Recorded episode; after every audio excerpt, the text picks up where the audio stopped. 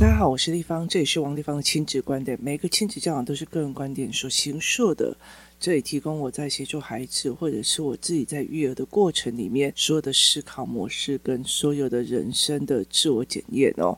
那我的亲子观点在许多收听平台都可以听得到，如果你有任何的疑问想要问的话，可以私讯到我的粉丝专页，或者你想要跟大家一起聊天，可以到我的王立方的亲子观点 LINE 社群，然后跟大部分的人一起聊天哦。那今天我想要来讲一个议题，是因为做错事会不会有奖励哦？很多的人就会觉得努力一定有成就，然后努力一定会有什么。那例如说，我只要用功读书，分数就会，你有读，你就会有分数。我觉得老实说呢，是对还是错？其实有些学习障碍的孩子来讲哦，他有读，但是他真的不一定会哦。比如说以像我儿子好了，我儿子最近一直在，有一天他就忽然半夜，然后就是悲从中来又哭了哦，然后他就跟我讲说，妈妈，我觉得我可能有脑瘤。然后我就问他说，为什么你会这样推论？然后他就看着我说，我的2位数乘以3位数就常常会算错，而且3题会错2题，3题会错2题，所以我觉得我怀疑我有脑瘤，要不然我怎么会笨成这副德性哦？那当下我都会觉得说，好，那很大的一个原因。后来我就跟他讲说，我每次是不是在每一题错的一个位置是告诉你说，请问你错在哪里哦？那请问你错在哪里这件事情，不是代表说你为什么错，而是在于我们要去看我们错在哪里，怎么修正哦。那我的儿子他其实眼睛跟我的女儿一样，他就有对焦的困难度，也就是右边的会去跑到左边，左边的会去跑到右边。就是我们一般在看的时候，我们右眼跟左眼会对焦在同一个点，可是它会交叉。所以呢，你让2位数乘以3位数，3位数乘以2位数的，那它的数就会颠倒。例如说345乘以12，它就会变成345乘以21。它常常犯这样子的错，然后进位的时候它会写错位置哦，是因为它的眼睛交叉的问题。可是他又不愿意去戴眼镜哦。为什么呢？因为他的这个眼镜是专门他在读书用，他没有近视，所以那时候小郭老板帮他设计的眼镜是让他对焦是正常的哦。那他就觉得说，我不喜欢我的眼镜的旁边是会痛的，所以他会觉得说，我干嘛要戴眼镜这样？那他就会开始一直错，一直错，一直错，然后导致他怀疑他自己有脑瘤。那我就会跟他讲说，其实你要了解一件事情，你的对位错的话，你一直都会是错的。那你不想要戴眼镜，那你就必须要忍受这一件事情哦，并不是脑瘤的问题，而是你对焦上的状况哦。那接下来他就比较愿意要戴眼镜了，他比较会愿意要去做这件事情。很大的一个原因在于是说，我想要传达的一个意思说，错了我们要找原因，找原因，他必须要有自知能力。我知道哪里出了问题了，所以我怎么去面对哦？很大的一件事情叫做没有病识感。没有病识感就是我并不觉得这件事情是有问题的，我并不觉得这件事情是有错的，所以还会觉得我怎么这么笨，不会，或我是不是得了脑瘤，所以我不会，而不是在于是我到底错在哪里，一定是有怪怪的问题，也就是在于是他没有病识感哦。所以有些人其实我觉得在很多的状况它里面是在于是说，其实在整个工作室来讲的话，那些可以撑到非常非常久的妈妈哦，其实是有一个非常共同点。例如说哦，我其实一直在接触所谓国中高中这一段小孩的问题点，可是我不太会只了解幼儿的状况，所以我其实很清楚，如果这个小孩现在这个状况，他到了国高中生会变成哪样的状况？因为我看过国高中生，我知道那个问题点，所以我知道我现在马上就要赶快，这个小小的事情我马上就必须要处理的哦。那例如说，我曾经是一个所谓的检察官啊，什么有的没有，我看到很多的小孩就是撞一下有什么怎样，干嘛要跟我计较哦？所以这个检察官他就会觉得说，我怎么要去跟孩子讲说一件事情说你这样子撞人家，哎呀你是小孩，那些人干嘛跟你计较，其实他就会很清楚的这一件事情哦。所以在很多的概念里面，是因为你脑子里面的警觉性有没有起来，也意思就是说你知不知道这是一个病因，你知不知道这件事情要赶快在它初期的时候要掐掉。例如说我其实很可以的是说，在台北市让小孩子操修，然后小孩子硬背，小孩子干嘛，我其实可以让孩子得到高分。就是我很清楚，我看过太多得到高分考第一志愿的孩子，后来因为他用错误的读书方法，到最后他人生崩盘的状况。所以因为我知道的时候，我并不会去做这样的选择，我宁愿早慢一点，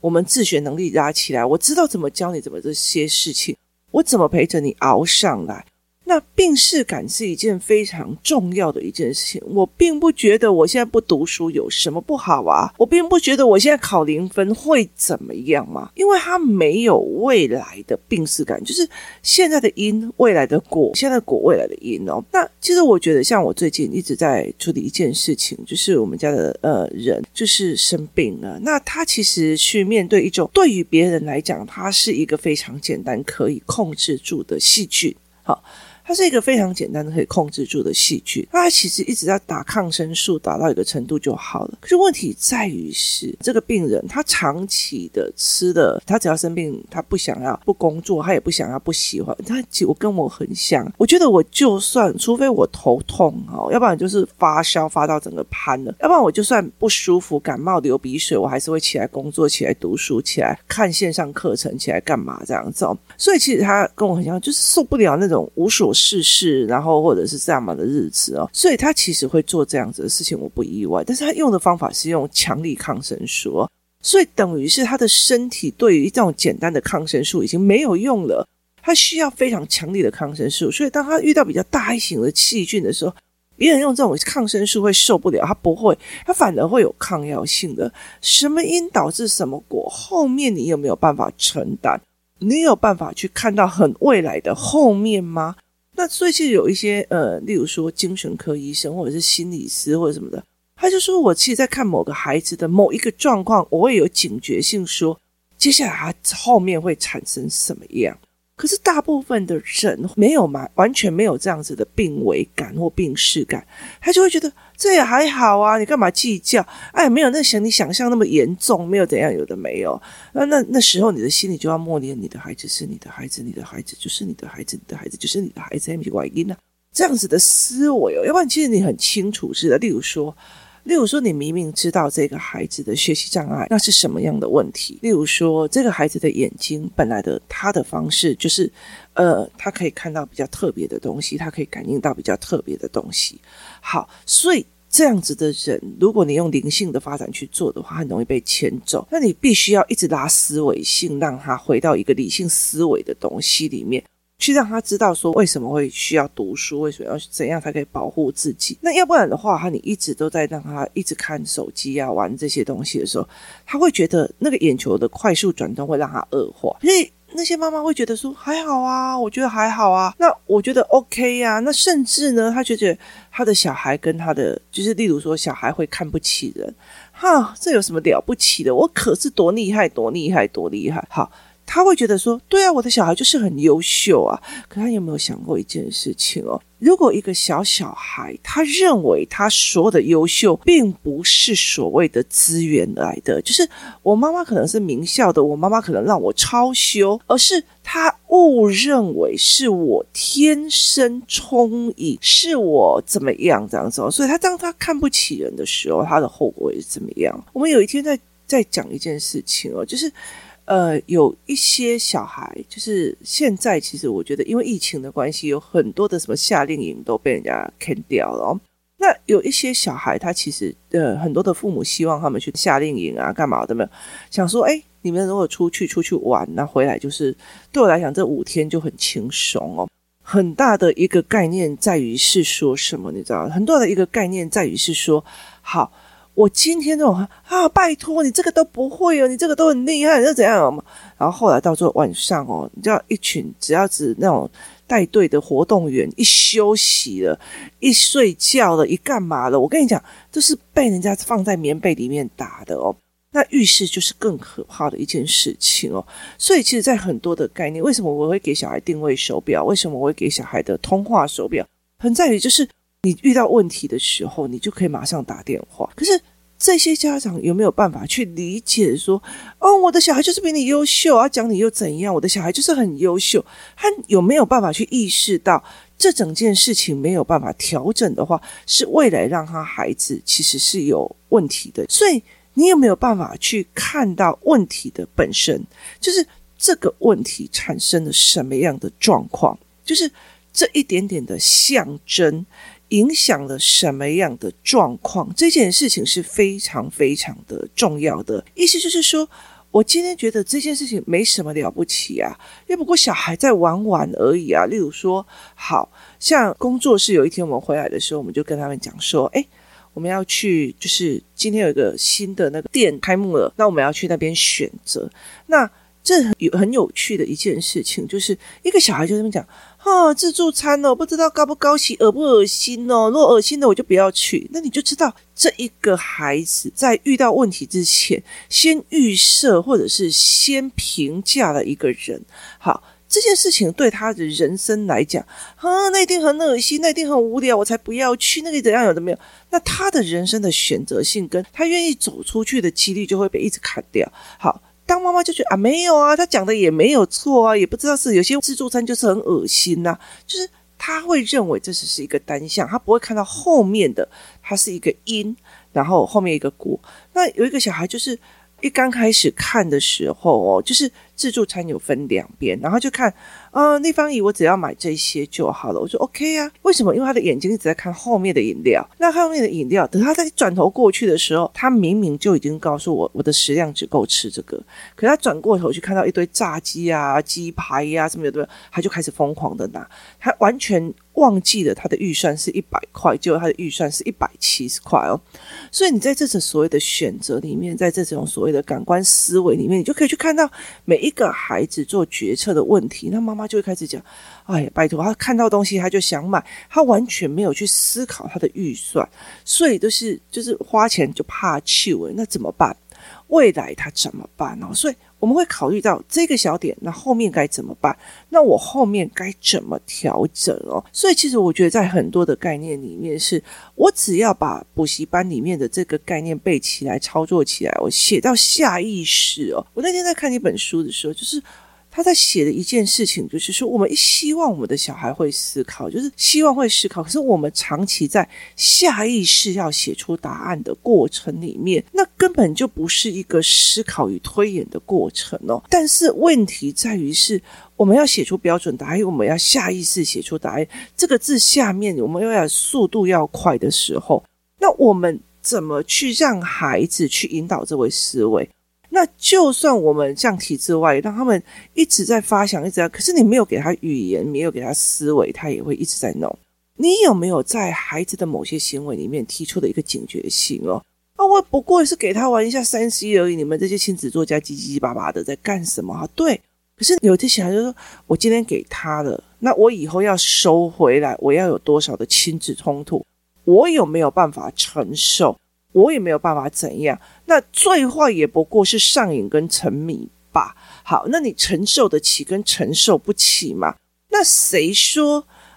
一刚开始小孩给他玩手机他就会注意力不集中的？那你当然会觉得说谁说？那你讲的这一句话不代表你的小孩玩了手机之后到最后他还可以主动专注的在课业上。因为什么？因为荧幕是快速转动，他的眼球已经习惯快速转动。像我自己好了，我自己本来就是一个眼睛上交叉是有问题的，所以其实我看字其实跟我的女儿一样，就是很辛苦的。可是要了解一件事情哦，最近大量的在使用电脑，然后在写教案在写作业的时候，我也其实很清楚一件事情，我要稳下来再去看书本的书，对我来讲是超级辛苦的一件事情哦。甚至我要买那种阅读器把字放大老花眼这样，就是其实你不只是老花眼而已，而是你知道你要稳下心来看一个东西的发展。例如说我今天要看的一个600多页的一个剧情的剧本，然后去看这些东西，跟我必须要去看一个3分钟的影片就可以得到结论的东西，我想要选3分钟，所以你才会想要那种说电影的东西这么的多。我为什么要花3个小时里面让我的心情沉浸在那个地方里面去做这件事情？好，那你觉得说没有啊，也不一定看3C就一定会专注力不好，但是如果呢，那你后面有没有办法去承担？你有没有办法大量的，像我就跟工作室里面讲说，那你接下来要不要付出非常多的代价去跟他 argue， 今天哪时候可以放下手机，哪时候不行放下手机哦？你知道很多的手游，因为它是连线游戏，所以并不是你可以放下就是可以放下，因为你会害你的队友全死哦。所以很多的父母一直在这个地方在卡死在这个部分哦。那有些人他其实可以用他的聪明才是去读到很好的书，然后一边玩电动一边干嘛，那不代表是你的孩子哦。可是问题在于是，如果我今天可以考上非常好的学校，但是我又大量的在玩电动，那你有没有想过一件事情，他玩的电动是什么？就是他对人世间真实生活的思维性，为什么对他的吸引力这么的少？那这个整个后果其实是你愿意的还是不愿意的，这是一个非常有趣的思维跟论点哦。那你承受得起还是承受不起哦？这是一件非常有趣的一个思维哦。所以我觉得在看孩子的这一块，他的在思维啊，他的在做什么的时候，他有没有办法去理解这个东西是我的盲点哦？原来我今天在怀疑我的数学会一直错，原来是我眼睛的问题，所以因为我眼睛的问题，所以我必须要怎么做。那像我儿子的眼睛，它是一个对焦型的耳机，它是让你看字在用的。好，那你在看字、在读书、在写字的时候，你用的那个眼镜，你就可以很好的对焦。问题是他抬起头来要重新对焦，弯下去又要重新对焦。如果我儿子是一个专注，他就是一个专注力不好的人，他抬起头蹲下去，抬起头蹲下去，抬起头再弯下去，抬起头再蹲下去。好，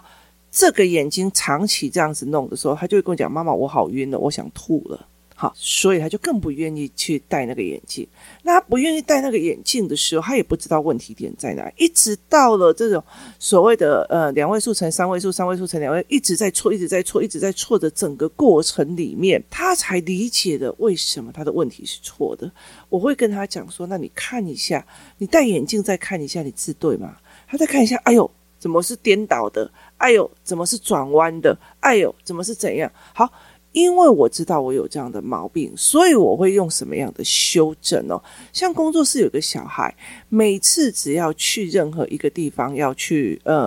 坐公车啊、游览车啊，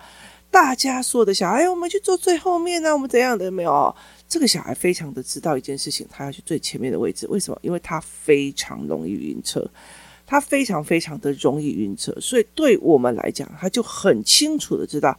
因为我容易晕车，所以我应该要怎么样，因为我怎样，所以我应该要怎样。所以在这整个概念里面，他非常非常的清楚，因为我容易晕车，所以我必须要去坐在车子的最前面，因为我有病耻感，所以我知道这件事情。因为我不能吃花生会过敏，所以我就会自律。所以在这整个过程里面，这个孩子知不知道他的问题点在哪里，他有没有所谓的病耻感而去做修正，这是一个非常重要的一件事情哦。那我也一直在做很多的修正，我不能用以自以为是的事情去做很多事情。我会大量的听小孩讲，例如说有些小孩跟我讲，我妈就是怎样。好，那你其实很清楚一下，他妈妈要的就是一个听话听他话的孩子，但是他要会思考，所以其实你会知道那个逻辑的怪点。可是妈妈不知道他自己有这种逻辑的谬误，他会让我觉得，我就要小孩乖，我就要小孩读书啊，这样不对吗？没有不对啊，可是问题是你要他用你的方法读书，你要他在你想要读书的时候去读书，他完全是不能有自己的思考的。可是你又会觉得说，我叫你去读书的时候你不读书，是你没有思考性，你没有自律性，你没有自己的东西在哦。所以其实小孩会不会有意识到他这个东西要调整？是一件非常重要的一件事情。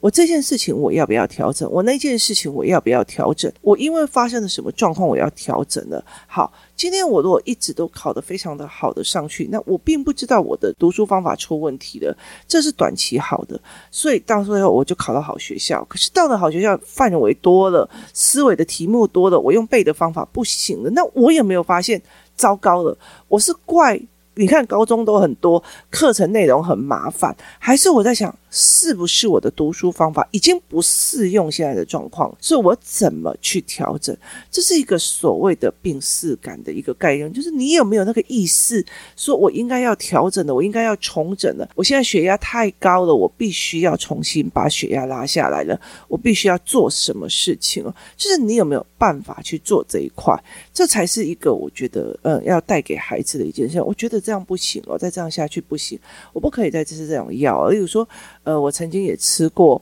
大人给我的那种药。那有一次我就是要去一个朋友他们家，就是重新就是立储，然后我要去他们家，那我跟两个好朋友都约好了要去吃他们的所谓的酒席这样子哦，就是板豆啦哦。那时候就刚好我有一点点感冒，然后也不舒服，那就跟我长辈讲，那长辈就丢给我一个啊，这个药很好用，因为这个长辈长期吃大量的抗生素，而且是高剂量抗生素，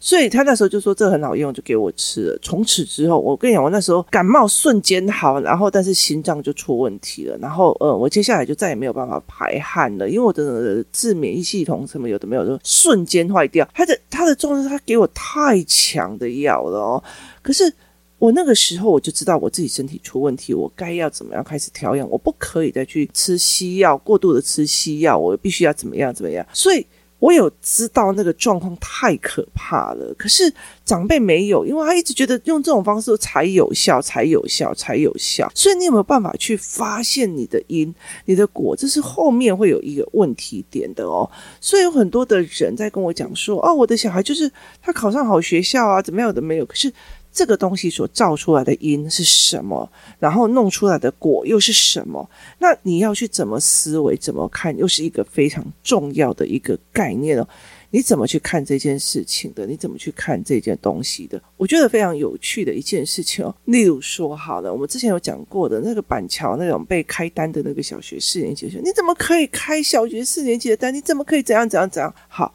很大的一件事情就是例如说有很多人就说我们不要跟小孩讲他做错了，他们会受不了别人说他做错。那他的认知呢，像最近有人在跟我讲立方你要做什么什么什么，然后我就跟他讲谢谢嫂嫂愿意教我，谢谢怎么样有怎么样。为什么？一个很大的一个原因是，如果我自己玻璃心了，那我就没有病识感，就是不会有人告诉我这里哪里错，这里为什么错，我就会一直错下去了。所以让很多人讲说哦那个很累的，每次都看到自己小孩又要练什么又要练什么又要练什么。好，那你就装作不知道嘛，那你就装作不知道，那把东西用到最后面，有一天你应该就会去承受的那个病。可是问题是你不知道原因，你不知道为什么这个孩子会变成这个样子。可是对我来讲，对我们来讲，我们其实就会非常的清楚的一件事情，因为早期怎样后来怎样所以怎样。教养是后置理论，所有的东西，所有的因，前面在很久之前一定有因，后面才有这个果，所以它没有忽然变成怎样，忽然被别人带坏了。例如说我前面在讲说我在教小孩去看文本里面或者这一篇人的回答问题里面，哎呀，我跟你讲，如果没有 3C 的话，我怎么教小孩呀？我才没有那个时间呢，我就是要去健身啊，我就是要干嘛？因为啊，我才不想要跟小孩在一起。那点在于是你没有办法跟小孩相处，可是你却抱怨到孩子身上去。那他是站在自己的立场，还是站在小孩需要的立场？哦，去那边很累呢，每天都一定要回来，告诉我要练什么练什么，每天都要讲要练什么。那你在于是我累嘛，可是你并不觉得这个孩子的问题该面对嘛，这个孩子的事情该做嘛，所以其实后面在于是说你现在不做的，后面你还是会用嘛。那重点在于是我的小孩怎么后来变这样，没有，因为他有能力了，他可以绕跑，他可以凶你的，他可以骂你的，所以很多的事情他都会呈现出来，他的原因点在什么。那所以其实在这整个概念里面是你有没有办法很早期的就发现的问题，然后把这件事情弄掉。那像工作室里面，因为妈妈就常常在跟我讲说，如果我不是在工作室，我这个小孩一定是忧郁症，而且是真的是会想自杀的那一种。你永远承担不起那件事情，他遇到任何一件事就呈现了一种身边的一团黑雾，然后开始悲观的思维非常非常严重。那有一个妈妈有跟我讲说，你看他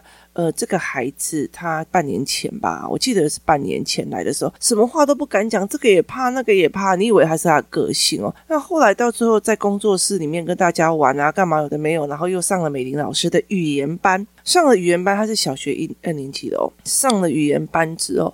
哦，现在每天都是他的话，没想我地方，我告诉你我怎样怎样怎样，每天的话，然后他的声音就非常非常的响亮。就是你在看这些孩子的改变的时候，你是非常非常开心。可是如果那时候他妈妈没有做决策说要快点让他去上语言班，快点让他怎么样，快点要帮他换一个环境，好，那个孩子会一直这样子持续下去，他会一直觉得我什么都不敢讲，我什么都不敢弄，我什么都不敢怎么样。那到最后他后面所承担的心理压力或者精神疾病，我们还是要去面对啊。所以其实在初期的时候，在问题点的时候，你会把它让啊，这是性质啊，这是个性，这是干嘛，跟这件事情我要不要面对，它以后会不会是一个问题来思维这件事情。如果我现在每天都吃炸鸡薯条炸鸡薯条，我在10年后或者5年后或者2年后，我的身体会不会负荷得住？我有没有去想这件事情？是一件非常，给小孩吃麦当劳又还好，当然还好，但是你吃太多了一点吧。所以在这整个概念里面，怎么想的，怎么思维的，是一件非常非常有趣的一件事情。孩子们是不是也有意识到这个东西我应该调整，这个应该调整？我其实可以让我的孩子一直在算数学，一直算到下意识，算到准确度，跟人家这是错的，这是错的，再继续。而是我每次都在来，我们要看我们错在哪里，那这怎么改善，这怎么原因，然后接下来有可能会造成什么样的状况，推论完了以后，他以后才有发现问题，然后发现接下来这样子再次放烂的话，状况会问题更大，这样累积下来的所有的问题哦，这才是一个最重要的一件事情。有没有病识感，有没有办法提早发现问题，这也是孩子在知道的。而且当别人告诉你你做错的时候，他觉得说啊，那我们就来面对，还是开始生气，你就是在说我笨，这也是一个认知的问题哦。所以这才是必须要我们去协助孩子思维的哦。今天谢谢大家收听，我们明天见。